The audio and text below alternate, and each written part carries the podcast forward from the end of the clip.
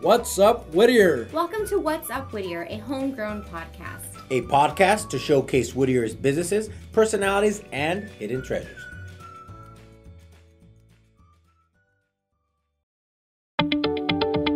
Hey guys, producer Christine here from What's Up Whittier, and I'm here with Daniel Gomez from the Whittier Uptown Association to talk about Whittier's first uh, Vegan Fest. So, hey Daniel, how you doing? Welcome to the podcast. Thank you, thank you, thank you for having me. So yeah, let's get a little bit more information about the Vegan Fest. Why are you guys doing a Vegan Fest? This is the first time ever. I think it was a great opportunity. People have been asking about it, uh, and you know, a couple more restaurants in, in Uptown Whittier are actually going to open up vegan restaurant. We have other restaurants in South Whittier as well, and I think it was just a great idea. You have a lot of followers that are saying, "Hey, do you guys have any vegan options?" And I said, "You know what? I think there's enough people, there's enough community here for support for the vegan lifestyle." And I know you might think vegan, ah, it's not about that. It's about enjoying good food great people. And they're very welcoming to say, hey, you know what? We understand you're not vegan, but here, try this.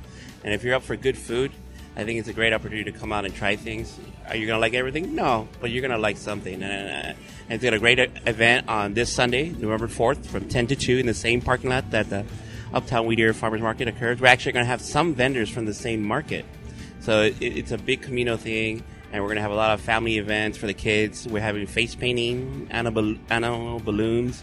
Uh, you even have a henna tattoo artist on site. So come by, take a look, look around, and we have a lot of different type of vendors. We're having Zen tea. We have raw life cultivated juice. Who, who that's for us. We have Mama's International Tamales and Papusas. We're even getting glazed donuts, which has a brick and mortar here in Whittier. Wait, wait, wait, wait. Vegan donuts and vegan pupusas? Are you serious right yeah, now? Yeah, it's a win-win for everybody here. oh here. my god, I would. I'm, I'm coming for sure. Me vegan Loca, she has a brick and mortar in East LA, and then she does uh, Mexican Latin food vegan. We has we also have Energy Smooth Bar, which is great. They're gonna provide us with acai bowls. Oh, nice. Vegan ice cream, mm. and they're doing also smoothies. Ooh, yeah, and then we brought in our kettle corn guy from the market. He everybody he always sells out on the kettle corn, so oh, get yeah. here early for that. California's best kettle corn. That's why he always Yeah. sells out. California's best. And then our produce people, we're gonna have Black Sheep Gardens Farms. They're great. They always bring fresh, great stuff. I actually buy stuff and make things on the weekend, like strawberry uh, Nice. French toast. Uh, we have Sarah Gardens, very local. SoCal Gardens, very local. She's up here in La, ha- La Habra, and she's at our market. And then we have some great sponsors also providing us with good swag bags. We have a great sponsor named Zen Tea House, which is also a vendor. Uh, they're providing us with good stuff. We have executive advertising who's going to do a lot of the filming, so we can have a you know some posts about how it went. Uh, we had Rafael Guerreras from uh, Farmers Insurance donate. We have Cooking for Health, which also donated, and we have Healthy Ways Medical Group. It's a local office here on Greenleaf. They're going to be part of it as well. And then Dimension Nails. Yes, you heard it first. Vegan nail polish. Very Vegan conscious. nail yes, polish. nail polish. Wow, that's awesome. And I think that's it's vegan because uh, they the don't way use they process it. pro- they don't use uh, products right, Right. Uh, used on animal testing Right. or anything like that. That's super And- awesome. yeah, and then we had World Peas brand. They provided some uh, goodie bags, Jada Spice chicken salt. It's great. And then Starlight Cuisine offered us some coupons they can use on their product in store. Oh, very cool. And then we have Arbonne, Maggie. Maggie's going to provide you any information you might need about those products. But And I think those are vegan makeup products as well. yeah.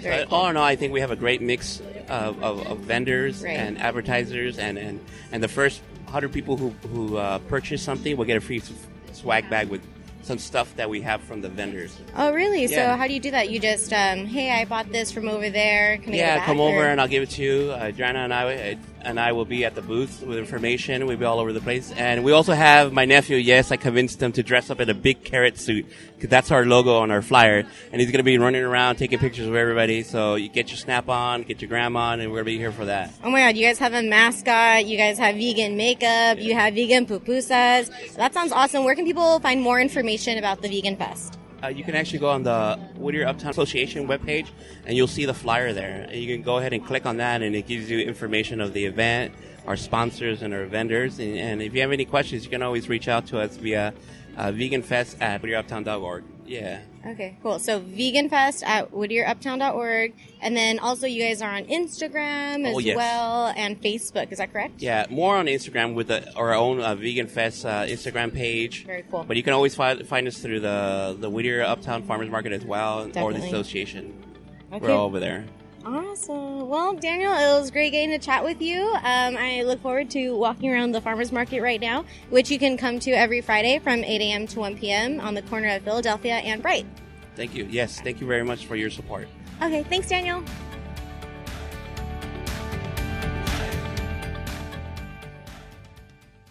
Hey guys, producer Christine here with this week's Community Corkboard announcements. This week's Community Corkboard announcements is brought to you by the Collab Inc. Come to the Collab Inc. where you can co-work with your community and collaborate.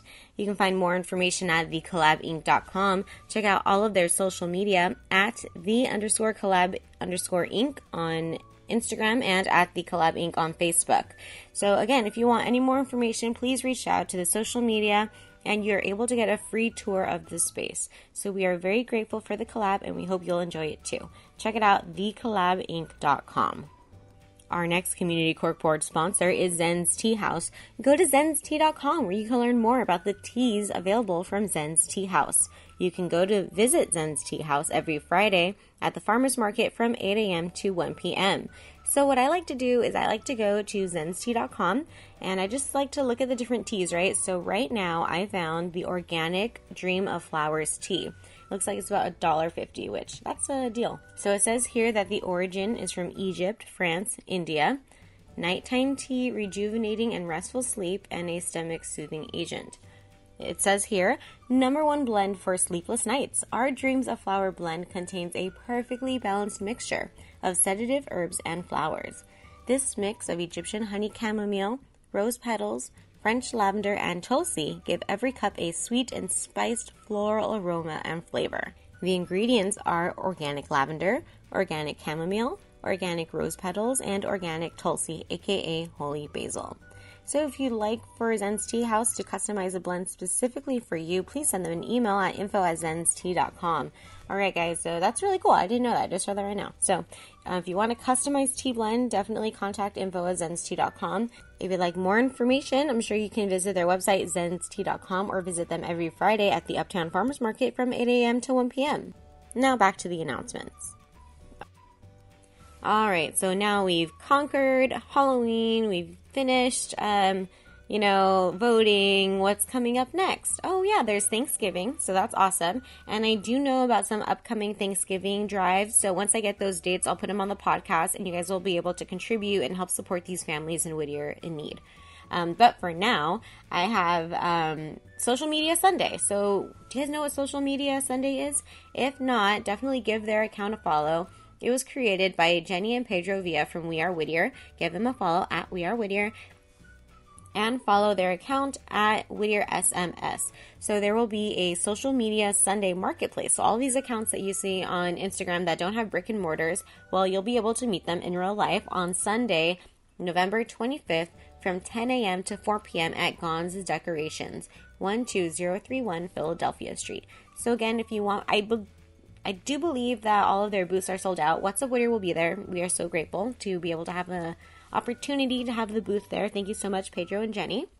If you want more information, just send them a DM. They're really awesome. Like, you know, we were recording an episode with Pedro and Jenny, and, you know, they're there answering all the messages. So they're really dedicated and they really want to support you guys if you have a small business or anything like that. So we hope to see you there at Social Media Marketplace, and we hope you guys will become more active um, with your Instagrams and stuff, right? Very cool. After Thanksgiving, what comes next? Well, let's start the holiday season. Why not? Join the Whittier Uptown Association as they put on their Uptown Whittier Holiday Sonata. So this time it's going to be on two nights. It's going to be Friday, November 30th and Saturday, December 1st at 6 p.m. The reason why it's going to be on two nights is so you have an opportunity to see Santa on two nights. You know, a lot of last year there were so many people that um, some people didn't get to see Santa, which was really unfortunate, or they didn't get to ride in the horse-drawn carriage, or they didn't get to go on the Starline City tour bus. Well, this year you'll be able to experience that two nights in a row. There will be a vendor market on the grassy lot Saturday, December 1st. Again, this will be in Uptown Whittier, so you can park in the parking structure wherever as long as you hit the main drag on Greenleaf between Philadelphia and Bailey. That's this, actually all of Uptown, now that I think about it, because it goes all the way to Hadley. The Santa's Village is going to be by Sage. And then there's the marketplace, which is in the grassy lot. And then there are three or four different stations, I believe, where the horses will pick you up. So it'll be a really great time. Get out there for the holiday sonata. And if you have not had enough Christmas by that time, on Saturday, December 8th, join the Uptown Whittier Association for the Christmas parade. I love the Christmas parade. It's one of my favorite events of the entire year. And What's Up Whittier is actually going to be doing something special for the Christmas parade. So stay tuned and hopefully we'll see you out there Saturday, December 8th at 10 a.m. in Uptown Whittier. All right, party people. Looks like that's all I have this week for your community corkboard announcements. Your community corkboard announcements again were provided to you by the Collab Inc. Visit them at the underscore collab underscore inc and go to thecollabinc.com. We also have Zen's Tea House. Visit them at zenstea.com and check out all of their social media at Zen's Tea House. And don't forget to follow What's Up Whittier. Follow us on Instagram. Um, check out the Twitter, What's Up 562. Check out the Facebook for sure, What's Up Whittier. Also, give our hosts a follow. Check out Remo the Realtor at Remo the Realtor on everything. The other day, I got locked out of the Nixon building because I don't know if you know, you need a code to enter in the evening. And I left my phone upstairs in Jesse's office, and I had no way of getting in contact with Remo and Jesse. I don't know their numbers. I'm like outside, it's the evening. I see this lovely stranger. Shout out to Catherine. Catherine, if you ended up listening to the podcast, shout out to you. And I asked her if she could Google Remo the Realtor. And I said, okay, the phone number is 562 762, and I'll know the rest. And she found the number and she called him, and I got to go upstairs. So, yeah, so that's how easy it is to get contact with Remo the Realtor. Um, just Google his stuff and then maybe he'll give you a quote on your house or let him know if you want to buy a house, upgrade your house, whatever. He'll be sure to help you.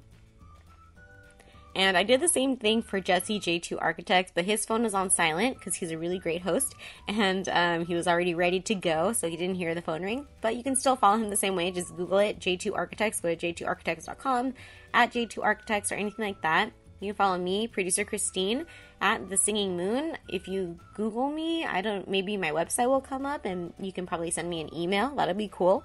But um, if you have any other questions, you can send it to Christine at whatsupwhittier.com have anything else you'd like us to feature in the community corkboard announcements, send it over to us. You can tag us in it on Instagram and you can do email communitycorkboard at whatsupwhittier.com. And if you have any other questions, just let us know. All right, guys, this is a really fun episode. Take it away, Jesse and Remo. Hey, Whittier, what's up? Dun, da, da, da. Our weekly podcast. And uh, ho- hello, everybody out there on Instagram. If you're out there following us or live, um, I know we kind of reached out to everybody and, and asked to see if you guys had any questions for a congresswoman. Um, so if you do, feel free to type them and, and we'll read them out loud here. Um, but if not, then you'll have to wait till you download the podcast to uh, listen in. So, and with that said, Remo, who do we have? We have our, our probably our biggest special guest that we've ever had. Oh, wow. That's right. We've had how many? We've had eight thousand episodes. So you are no, not that many. I'm just we're, we're getting there. We're, we're not necessarily that high, but uh, we have Congresswoman Linda Sanchez. Hello, what's up, Whittier? Dun, da, da, da. Welcome. Thank you. And uh, I mean, it's true what Remo's saying. I think it's our, you're our biggest guest in terms, or special guest in terms of the people we've uh, interviewed. Not to say that everybody else is not special, but uh, I think uh, special in the sense that um, I mean you're really representing uh, a big portion of California, um, and really, I mean you're you're essentially who we look up to uh, to drive issues uh, for everybody who's voted for you. So. Um, I guess with that said, for those who don't know you, um, can you introduce yourself and, and give us a little history of, of uh, I guess, our background on, on Sure. who you are? Um, so I'm Congresswoman Linda Sanchez, and uh, I represent the city of Whittier and 12 other cities in the United States Congress. It's about 720,000 constituents. Um, I first was elected in 2003, uh, and I had never held political office before I ran for Congress, which is a very unusual path uh, to becoming a congresswoman. Um, I was born in Orange County and raised in the Orange County, LA areas. Um, come from a family of seven children. Both of my parents are immigrants from Mexico. Um, and my father, who I lost in August, sadly, um, very, uh, very tough for me, but um, he is the only father in United States history that could brag that he had not one but two daughters serve in the United States Congress. So, sure. you know, when I hear our president say that immigrants are murderers and rapists and drug traffickers, I think of my father and it's personal for me because, yeah. um, you know, uh, as a, you know, uh, industrial mechanic, he raised seven children who all went to college and again sent two daughters to the United States Congress. So, uh, you know, that kind of anti immigrant rhetoric really um, is really personal to me and really yeah. hits home for me. And you're absolutely right. I mean, because it's one of those things where you, um, I mean, one, it's it's how do you how do you support seven kids, um, and on top of that, still be able to send them to college, um, while still trying to pursue the American dream, which is you know come in, come buy a home, you know, do good for your family. I mean, that's a big responsibility. Um, I, am kind of in the same boat as you are. My parents are immigrants, and uh, yeah, I mean, I look at their lives and I look at compared to my lives. So I mean, I have two little ones, and I'm like, how did you guys juggle all that stuff? You know? Yeah. But it's that will, is that will to be able to succeed and. Uh, and I tell good. people they they don't call it an immigrant work ethic for nothing. I mean, they right. worked hard and they sacrificed. I mean, my dad worked 16 hour days sometimes. Uh, my mom, who raised seven children. Uh, also cleaned houses on the side to bring in extra income. She sold Avon. I mean, she could, she did whatever she could to help um, supplement the the family income. Uh, when my younger brother was the youngest of the seven was old enough to start kindergarten, she went back to night school and became a teacher. Wow. Um, I mean, just my folks are just incredible, but their stories are replicated across this country right. by different immigrant groups. Um, you know, they all like failure is not an option for them. They all right. work hard. They strive to teach their kids and give their kids a better better opportunity. And um, you know, it, the stories are amazing. I mean, I, the older I get, the more I look at my parents, and I'm just like amazed by what they could do. Yeah, yeah, I'm the same way. And share. I mean, my parents immigrated from Egypt back in late '80s, and what they endured to bring us here and um, and cross the country line and all that stuff is just you look at it and you're like they they sacrificed so much, left a, a, career, left family in order for us to pursue. And so I think as an immigrant, um, like we have an advantage because that work ethic, if, if when you see it firsthand, it is one of those things that good luck to the competition because if you have if you have opportunities kind of handed to you, you don't realize the value of what it is that you and you don't appreciate them. I think yeah, as much. Right. Yeah. yeah, yeah. It's a, it's a complete different mindset. Um, you know, which again is very valuable. Um, and and it's obviously also depends on on the person too on how how much they actually want to take that even further. Here we are at Zen's Tea House. Let me show you what we got. We have organics, we have tea tasting, we have manufacturing. But the truth is, it's our naturopathic doctors, our homeopathic doctors, and team of herbal specialists that are really behind the Zen's Tea House movement. If you'd like to learn more about what Zen's Tea House is really about, take a look at the website, www.zenstea.com.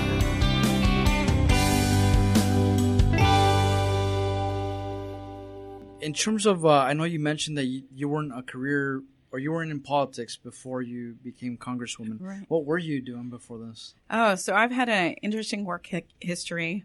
Um, I started out to be a bilingual teacher, like my mother. Nice. Um, it was a profession they needed, you know, uh, bilingual teachers uh, desperately. So when I went to college, I initially thought I was going to be a bilingual teacher. Um, so I worked in school districts and I and I taught. Um, but I ended up changing and deciding to go to law school. Um, and I became an attorney and worked as an attorney for several years doing um, products liability, civil rights cases as well. I did a lot of sexual harassment, uh, gender discrimination cases. Um, and then I uh, went to work for my sister's campaign when she ran for Congress. I ran her field campaign. And on that campaign, I met, met some really outstanding folks and later transitioned to working for the labor movement Um, so I worked for the International Brotherhood of Electrical Workers, the Electricians Union, and um, then I got elected to run the Orange County Central Labor Council, which is the umbrella organization, the AFL-CIO organization for all the unions in the county. Um, and then from there was when I, you know, decided to run for Congress, and I ran. Was was there a turning point that you said, you know what, today's the day that I run? Um, so I jokingly tell people that um, I forgot to take my meds one day, and it seemed like a really good idea. the application was there. You walked by a booth and said, "Let me fill this thing out." um, but I'm just being facetious. Uh-huh. No, um, so it's a long story. I'm going to try to condense it. But um, in 2000, they did the census. Every 10 years, they try to count the number of people living in the United States. And then in 2001, they redrew the redrew the districts, the congressional districts. And because California's population grew, they added a new congressional district, and that was the district that I lived in. But I was very happy with my job in the labor movement, um, and so I started to hear about these candidates that were running to be my representative in Congress, and I would go out to community events and see them and hear them speak. And I was a little bit underwhelmed, to be honest. And um, I kind of complained to my husband at the time. I said, you know, I'm not really crazy about any of these candidates, and they're going to be my representative in Washington, and I want them fighting for the things that our community needs. I want, you know, advocates that are going to be passionate and hardworking. Um, and I think one day I just I complained one too many times to my husband, and he looked at me and he said, "Well, instead of complaining about it, Linda, why don't you do something about it?" Um, and I think what he meant was, why don't you recruit somebody to run? Yeah, yeah. But the light bulb went off, and I'm like, oh, I have this wonderful idea. I'm going to run for Congress. Um, so again, I'd never held public office, and I just decided to run. But I outworked my opponents, and um, I, I won my Democratic primary, which was like a five way Democratic primary, uh, and then I won my general election, and that's that's the story. The rest is history. Wow. So do you look back and, and, and having discussions over dinner with uh, with your sister? Is it like, is it a thank you for uh, for all you, for getting me in involved, or is it What more of a you like? get me into? Well, it's interesting because um, starting in high school, I volunteered on political campaigns. So I was always helping candidates that I thought were good. And I continued that in college and in law school. But I I never myself thought I would ever run for office just because when I was a child, and you're not going to believe this, but I was so shy. I was like painfully shy. Um, people didn't even think I spoke English because that's how little I spoke. They would like talk to me and I would like nod my head yes or no. And so people didn't think I spoke English. Um, so I've, I'm still like in the very center of my soul. I'm still that shy girl sometimes. Yeah. Um, so, you know, talking to big groups of people and being on TV, like I, that was nothing I ever thought I would, would do. And, um, now that I'm a member of Congress, I have to do that. And I, I actually enjoy talking to, like, I was just at uh, Whittier College talking to groups of students there, which is great to talk to young people about the importance of democracy and voting and participating. Um, I still don't really love the TV part of it. I, I do it because I need to, but it's not like my thing to be on TV. So, uh, but I love my job. I love getting up every day and thinking that what I do today can help improve the quality of life for the people that, that live in my community. So, what does a, a typical day in your life consist of? So to try to try to describe like a typical day for a member is really hard because every day is different. Yeah, I was to see what. yeah there um so when when we're in wash in session in washington d.c in legislative session um it, there's sort of a routine but it, it would be something like um you know i have a meeting in the morning a caucus meeting with the members of the democratic caucus um, then i might have a hearing in my committee or that's where we bring witnesses in to testify about a particular issue and what they think might solve it um, or we might have a markup, which is that you know there's a bill that we're considering, and we might want to make changes to it, so we discuss and debate, you know, the the bill. Um, but while any of those things are happening, the bells can ring, much like high school. And when the bells ring, it tells you you have 15 minutes to get across the street to the Capitol to vote on bills that are on the floor. So you could be in the middle of something, the bells ring, and you have to stop, walk across the street, and vote. Um, and you know, there's meeting with you know constituents that come to your office that want to talk to you about issues. So sometimes I have meetings in my office. Sometimes I have larger meetings with, like, say, the Hispanic Caucus meets to discuss issues that impact in particular the Latino community. So, like all day long, you're just running from building to building, uh, trying to do, you know, your meetings or your markups. And um, sometimes we vote until three or four o'clock in the morning, which Wow. can, it can be an all night thing. It's really unpredictable and it's really a little crazy, but yeah, yeah. that's what legislative session is like. When we're not in legislative session, I try to get back to the district and I work out of my district office.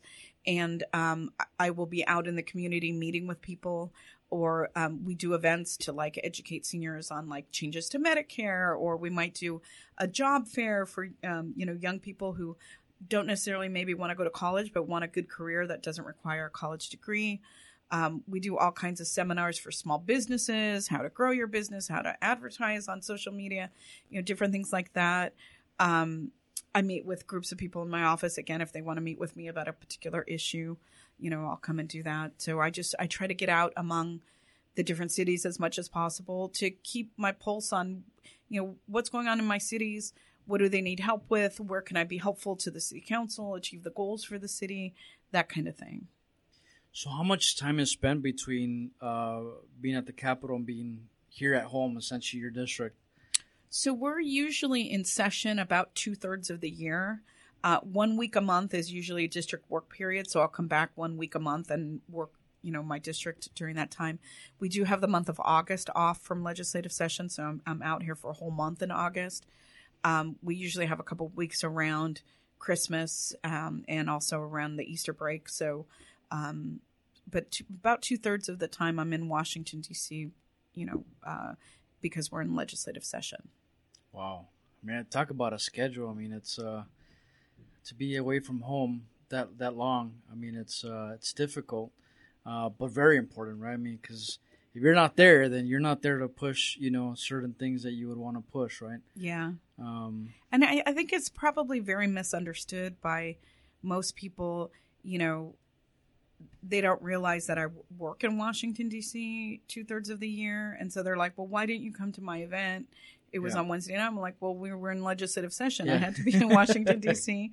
Or sometimes they see the calendar and they're like, oh, well, Congress doesn't even work, you know, every week of the month. And I said, well, just because we're not in legislative session doesn't mean we're not working. We're just working in our district office. yeah. So it's different location, but still work. yeah, yeah. Yeah. And in terms, I mean, talking about like uh, items you're you're kind of supporting or pushing. Um, I always say push is not the right word. Advocating. Advocating, there you go. you said that Um, earlier. I was like, I know. "Ah." um, well, for me, I'm always pushing. So, um, I, I mean, what are the top, um, I guess, uh, agenda items that you're you're you're advocating for? Um, so I serve on the Committee on Ways and Means, um, which is the chief tax writing committee. It also has jurisdiction over trade and also social safety net programs like Social Security and Medicare. So right now we are um, trying to advocate to strengthen Social Security and Medicare because the Republican majority wants to cut benefits. Um, and chiefly they want to do that because they passed a tax bill, which I did not support uh, last December, um, that created a $1.9 trillion deficit. Um, and most of the benefit of that tax cut went to the largest multinational corporations and the wealthiest 1% in this country. They said it was a middle class tax cut. And while middle class families saw very, very modest cuts, they might have gotten 20 or $40 more a month on their paycheck. Um, the bulk of the benefits um, went to the people who need it the least, and Correct. it created it blew this hole in our in our budget. You know, Yeah. we have this big deficit. So now they're saying, "Oh, we've got deficits. We've got to cut Social Security and Medicare benefits in order to pay for it." Yeah. So that means they're giving money to the wealthiest, and they're making the middle class pay for it by reduced benefits. And and those are earned benefits. Those are benefits that people pay into over their lifetime. yeah. They've worked for them, and they should be there for them when they retire um, or when they no longer can work.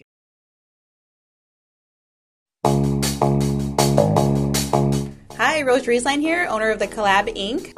We are located in the heart of Uptown, 6709 Greenleaf Avenue. Um, we're a collaborative co working space, the first one here in Whittier. We have undedicated workspace, private cubicles, conference room, and private offices coming soon. Um, We also will be hosting networking events and business development workshops. So we're super excited to have our professionals and entrepreneurs come in here and co work.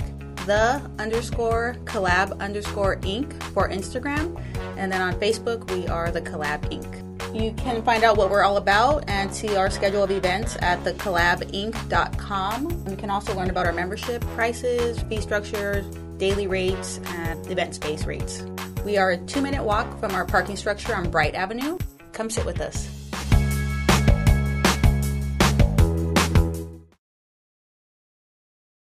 So we're fighting to try to, you know, shore those programs up and not let the Republicans cut them.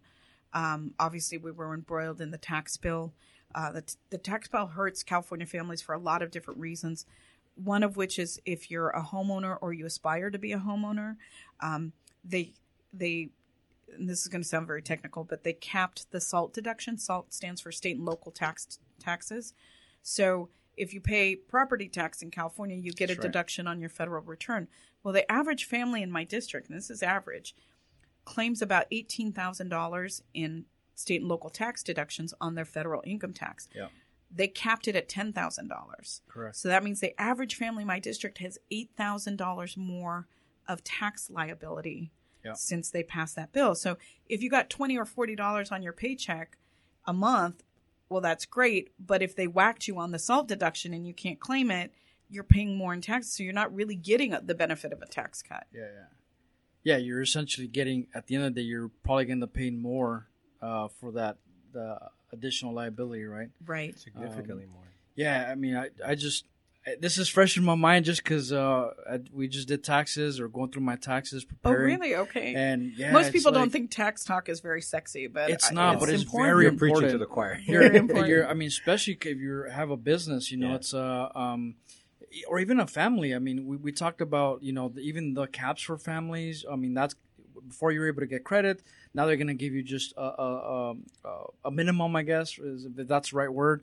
Um, whereas, like now, from this point on, it doesn't. You're not. There's no incentives for you to be able to uh, work if you have again, uh, uh, if you're like in a median income bracket, or if you have a small business. Um, and I'm like, man, so how are we? How is this good? Yeah. How How does is that how does that help any- middle families get It ahead? It, it really like, doesn't. I uh, tell people when people want to know who who really benefited from the tax bill that the Republicans passed, I tell them this.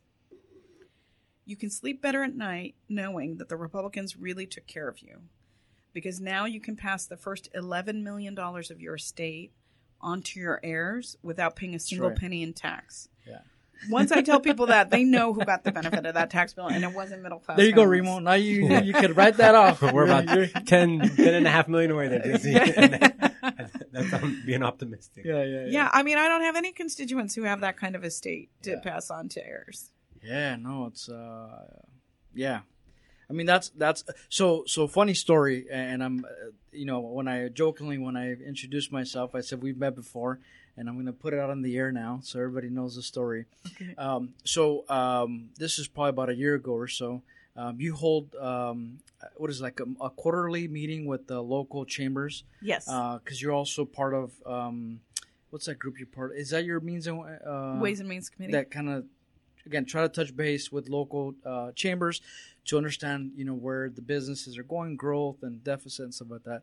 Um, so i was the vice president of the uptown association which represents the local businesses here. Um, so i attended this meeting. Um, so i've kind of knew some people in the in the room.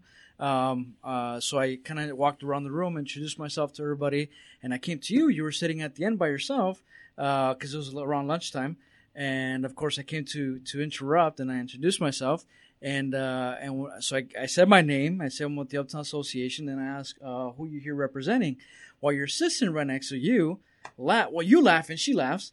Oh. And then she goes, uh, "That's your congresswoman." oh, okay. Oh my gosh. And security came, tackled Yeah. Jesse, and, and the I'm rest like, is on YouTube. and I'm like, oh man, there you go. That's how. That's when you're when you know you're not you're yeah, disconnected, right? you're not connected. Um, and uh, so well, I'm glad that- you know who I am now. Yes. well, it's one of those things where like you know who people are by name, by what you hear. Yes. Uh, but when you're trying to put the face to the name, Yes. or the name to the face, it's that happens to me a lot. I meet a lot the- of people, and people are like, "Remember me?" And I'm like, uh, "Refresh Yeah, my yeah, memory. course. Tell me where we met." Yes. But th- at that meeting, it was I thought it was really good in terms of what we're discussing. I mean, um, obviously your concerns were were you know where do we see businesses going?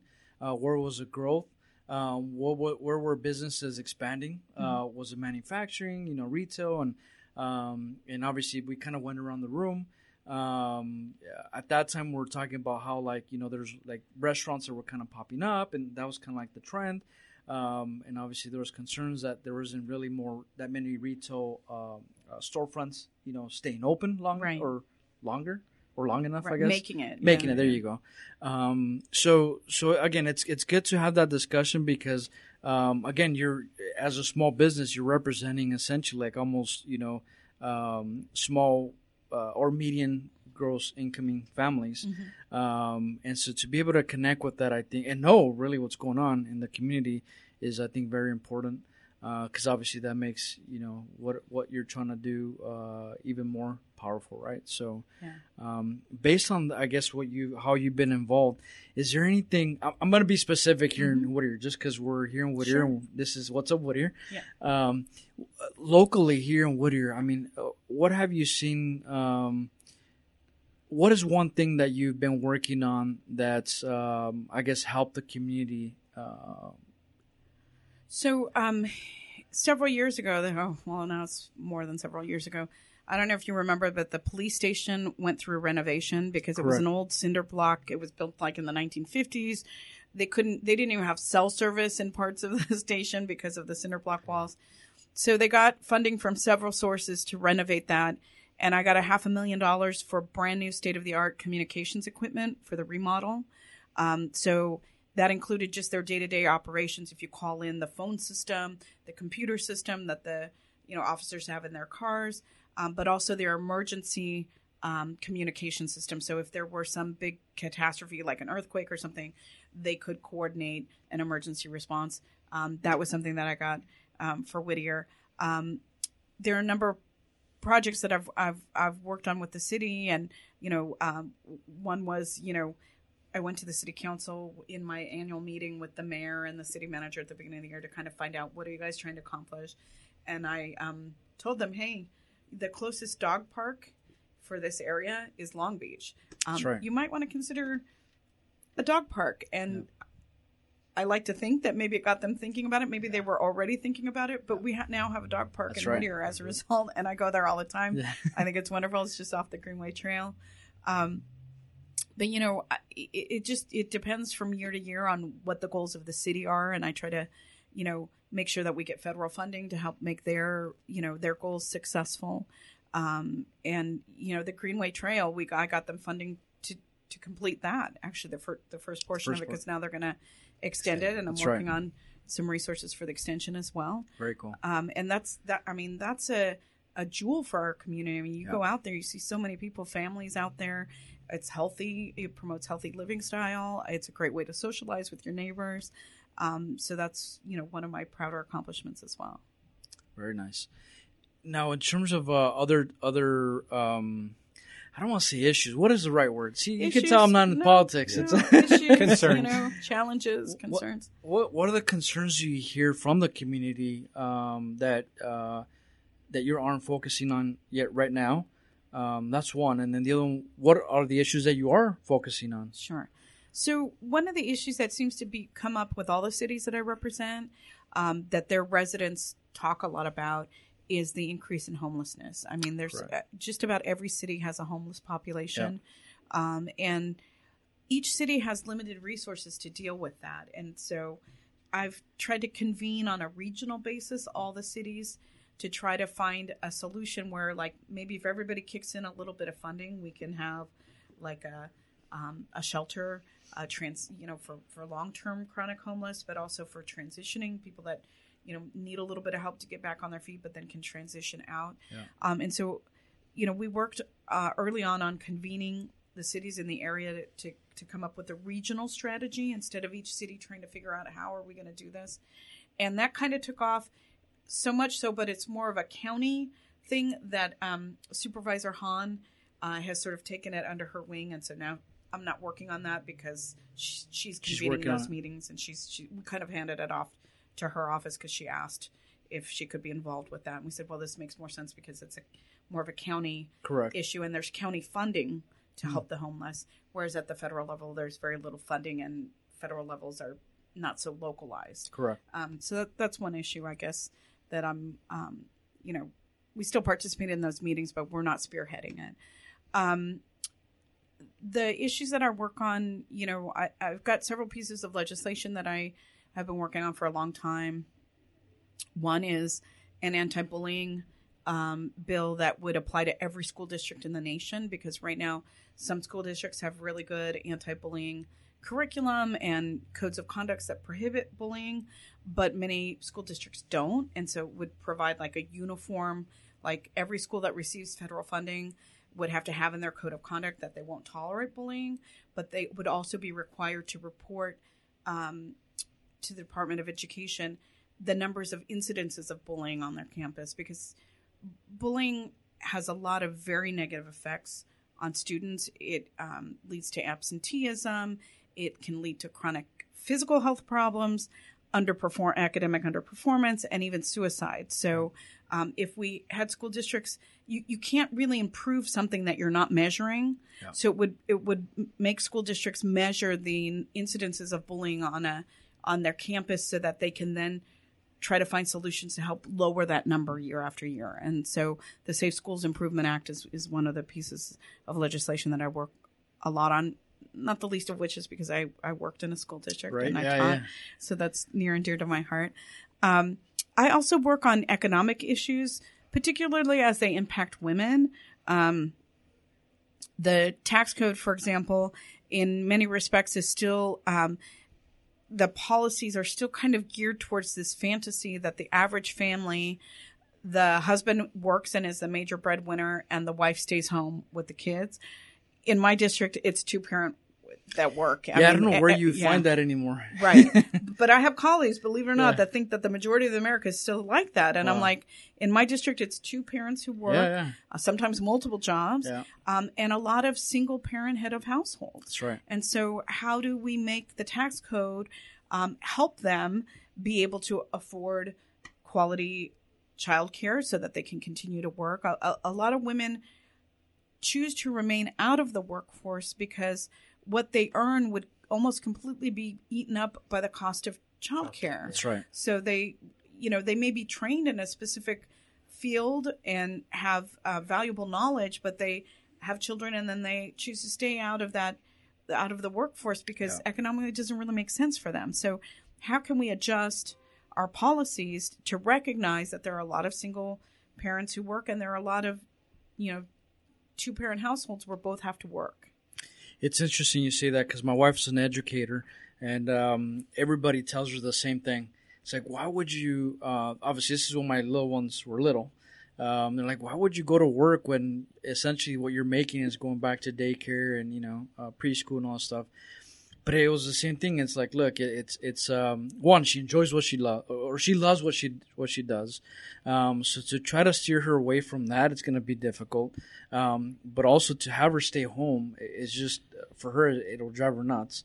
Um, so um, not to say that you know uh, she's doing it just because she can. It's more of a you know we need it, right? We need we need to be able to uh, get going with uh, dual income and all that. So.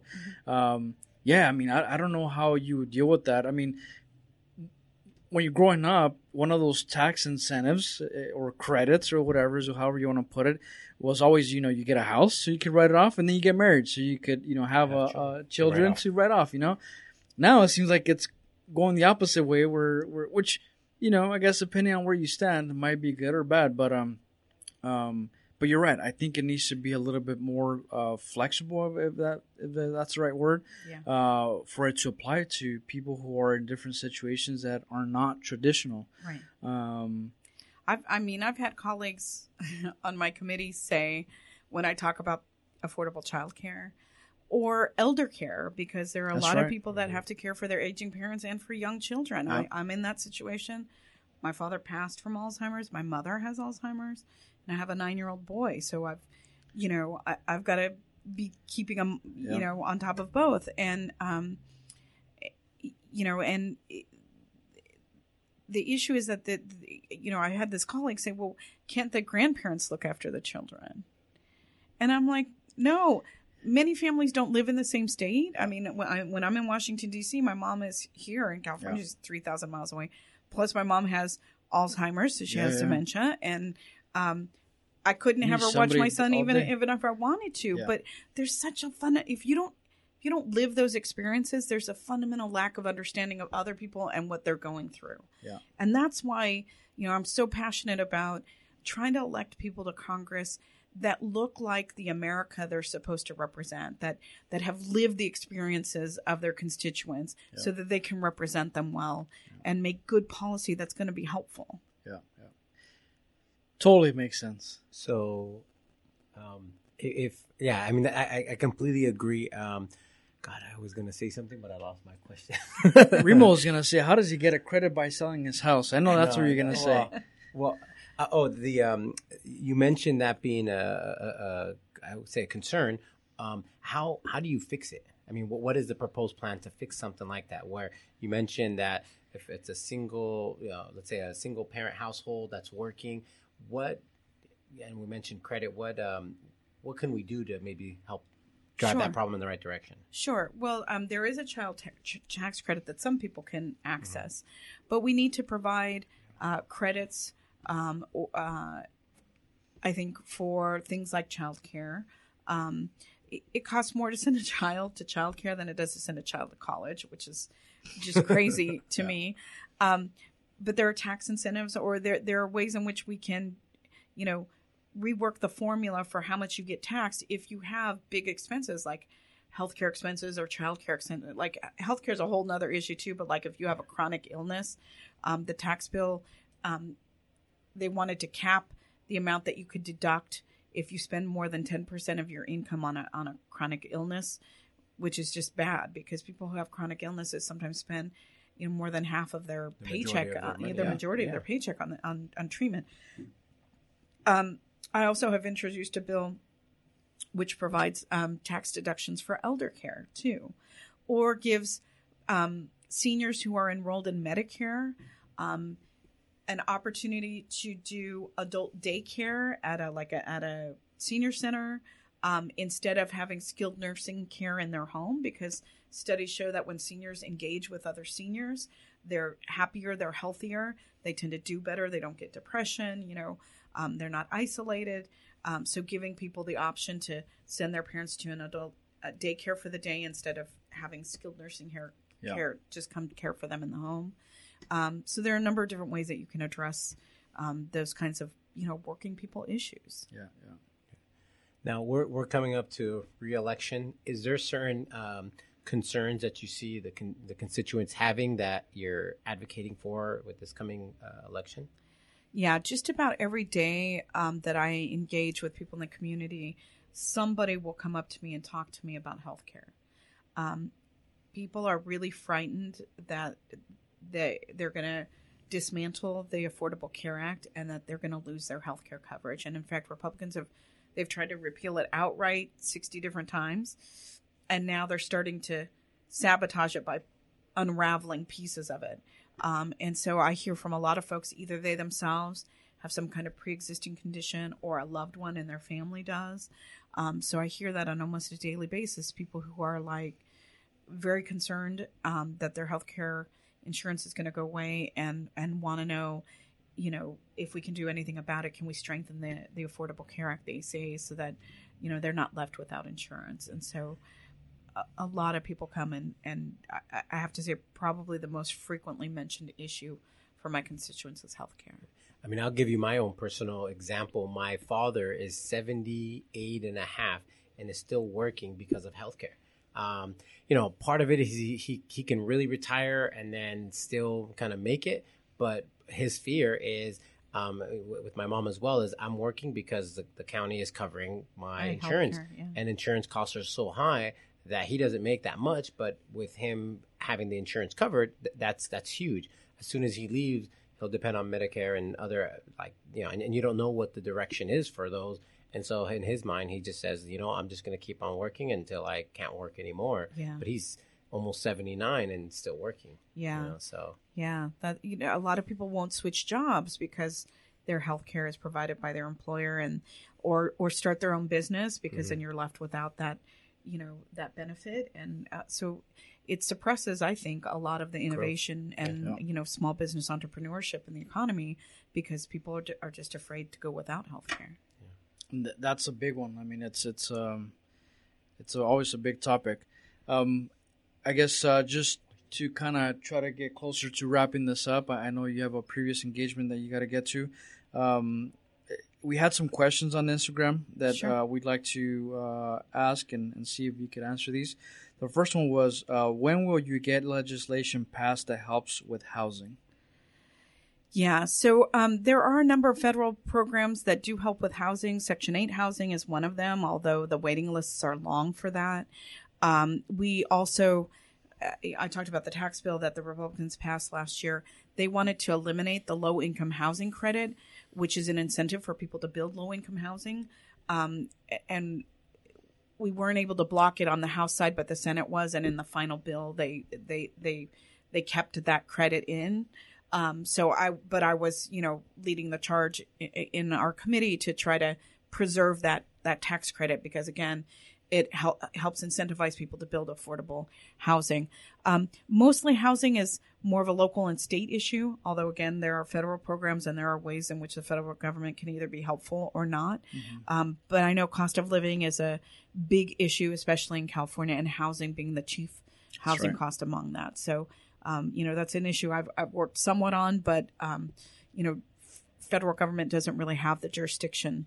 Um, So Okay. i if it's a local uh, issue, who would you suggest we reach out to? um, your state elected representatives and your city council, Okay. um, because, and maybe your planning commission too, because, you know, they determine what projects, you know, happen in a, in a particular city. And the, the sort of difficulty for them, unfortunately, is that um, people want affordable housing, but nobody wants increased traffic or Yeah. you know yeah, increased development. So it Yeah. you know it's not an easy issue. You, ki- you kind of have to balance. Yeah, yeah. You have to you know build units, and that's going to be a little bit more crowding and traffic. But you know it it does help with the cost of housing.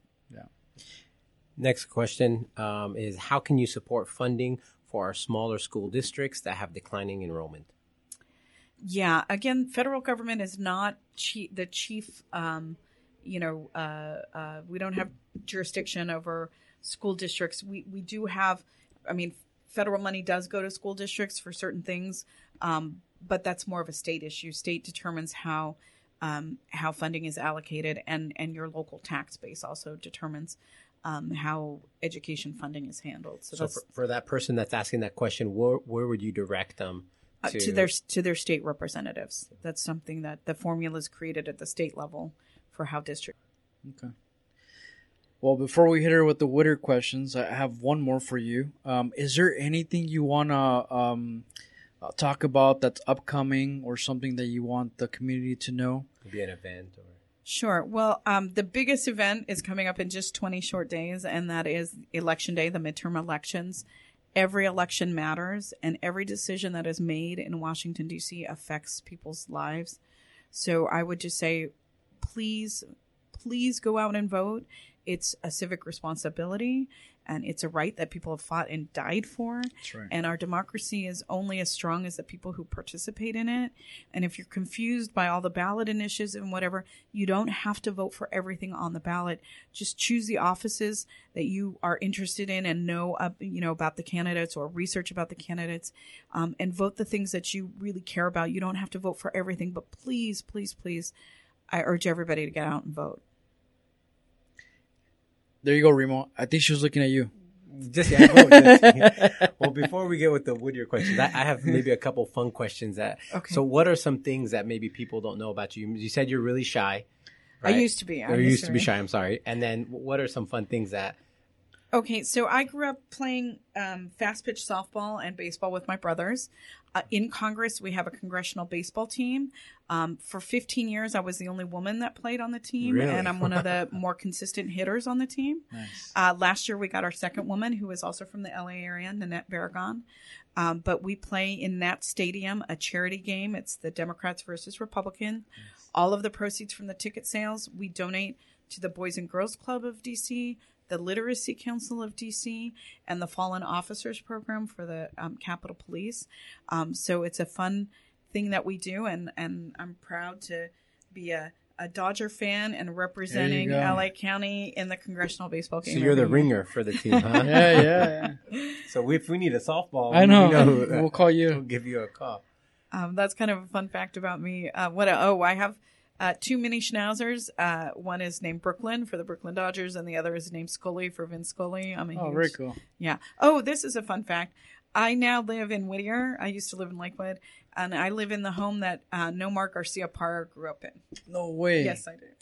Did he leave anything behind? Like, is Like there the anything? attic, the yeah. Are you sure? No, but he was very kind. He signed photographs for my sons when we closed on the house. Oh, very nice. Yeah. Was that the reason why? No, I, I loved the house uh, before I even knew who owned it. It and then was- that just was the, that that icing on sealed the it. cake, yeah. Absolutely. Oh, very cool. Well, with that said, I mean, The- the now you're real.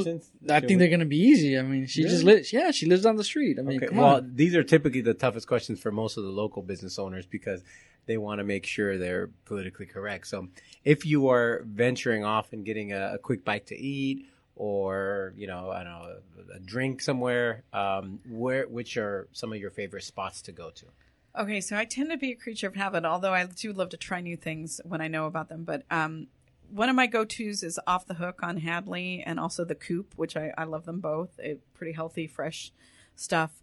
Um, I love um, La Colonia for soup, um, obviously. fideo? Yeah, they're fideo. Uh, Ray's Little Kitchen, when I'm walking the Greenway Trail, I'll stop in and have breakfast and not feel bad about getting the um, French toast uh, bites because I've, Yeah, I'm doing my exercise. yeah. I've earned it. On It's the legit. Greenway, Yeah. uh, Trail. Um, I've also tried, uh, it's sort of on the east end of town, um, toast Oh, uh, for breakfast, uh, but that tends to get crowded. So, and it's a it's a little bit of a hike for me. Um, I was just at um, Alondra Hot Wings is has is opening in That's Whittier by by Jack's. yeah. Um, and I used to drive all the way to Montebello to go to the Uh-huh. Alondra Hot Wings there, but now there's going to be one here in Whittier, which I'm very excited about. Um, I'm a big fan of Popeye's chicken, and they put in a Popeye. That's right.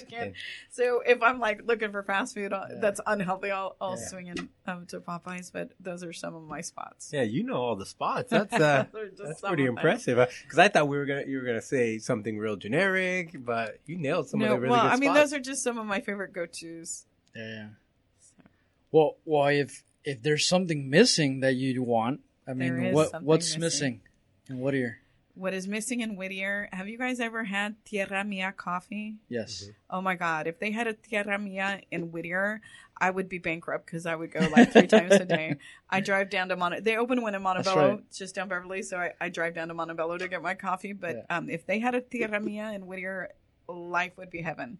Nice, nice. Is there anything else that you think that's missing in Whittier? I mean, like uh, something that you you you think um, should get incorporated other than like a business or or not business, but like a restaurant. or a service product, something. Like, is there Um, something that you're like when you come back, you're like, man, I wish they had it closer to home. Well, I, I kind of would like there to be a little more nightlife in Whittier. There's, Okay. there's not a lot of like clubs where you can go dance. Not that, Yeah. not that I'm young enough to go, go out clubbing But you every still want to get out, right? But I mean, yeah, every now and again it'd be nice. You Yeah, know, a nice club that you could go to.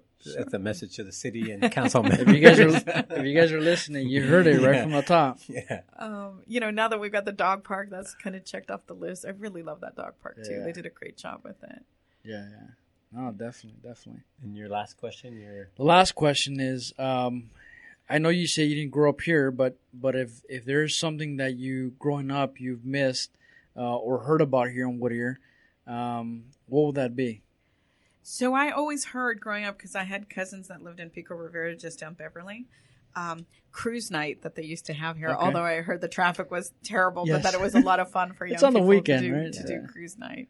But I love, you know, when they do the classic car show here. Uh-huh. You know that I really love, and I used to bring my dad because um, the old cars, like, you know, harken back to a time when he was young, and he would tell me stories about his youth and stuff. So. Yeah, no, definitely. It's one of those things where you could walk down memory lane just by looking at cars, you know. So, Yeah. uh, no, fun times, fun times. Well, with that said, um, again, is there any? I guess if if um, if people want to reach out to you, uh, whether it's questions or, or kind of discuss certain topics, how can they get a hold of you? Sure. They can visit my website, um, uh, which uh, is LTS at no, no, I'm sorry, it's Linda. San- I'm sorry, it's Linda Sanchez at mail.house.gov. Um, they can also call our office, uh, which is located in Norwalk, which is central to the district. Um, that number is 562 860 5050. Um, They can uh, either call, write, come in in person, uh, email, um, let us know if they have a question or a problem about any federal agency. So, VA benefit, anything about VA benefits, Social Security, Medicare, immigration, um, the Postal Service, uh, if people need expedited visas, if they're going to be traveling out of the country, all of that, those are issues that my office can help with. Very cool. And for something like that, would you need an appointment, or do you? What's the process of being able to? Well, you can, you can call into the office and talk to a caseworker, and then they will tell you what the next step is. Sometimes it will, will require somebody to come into the office, or we also do. We also send caseworkers out to the different cities. Um, like I know, uh, once a month they go to like the Pico Rivera Senior Center, and once a month I, I'm not sure if it's City Hall here, but they have different days where they come out to the different cities, so that if you can't, if you have trouble getting to Norwalk, it's much closer for you to come down and talk to a caseworker. Very cool. Well, with that said, thank you again for for coming on. Um, I'd love to have a discussion again uh, next time you have uh, some time, um, and just talk about uh, a little bit less politics and maybe more more more Whittier. Sure. Yeah. Um, Once you win your campaign, you can come back and Yeah, tell us there how you it go. goes. Okay. because I think that's very important for for any candidate or anybody who's hel- uh, holding Yeah. office. Is that it, it's good? I mean, again, politics is a serious note, right? Um, but I know we're all human. We all have That some human connection. and- Yeah, yeah. I mean, it's uh, just to get to know you a little bit better. I think uh, anybody really, it's it's uh, it's always awesome. So, uh, again, thank you again. All right, And, thanks uh, for inviting Sanchez, me. Thank you so much. We'll see you soon, Whittier. Bye, Whittier.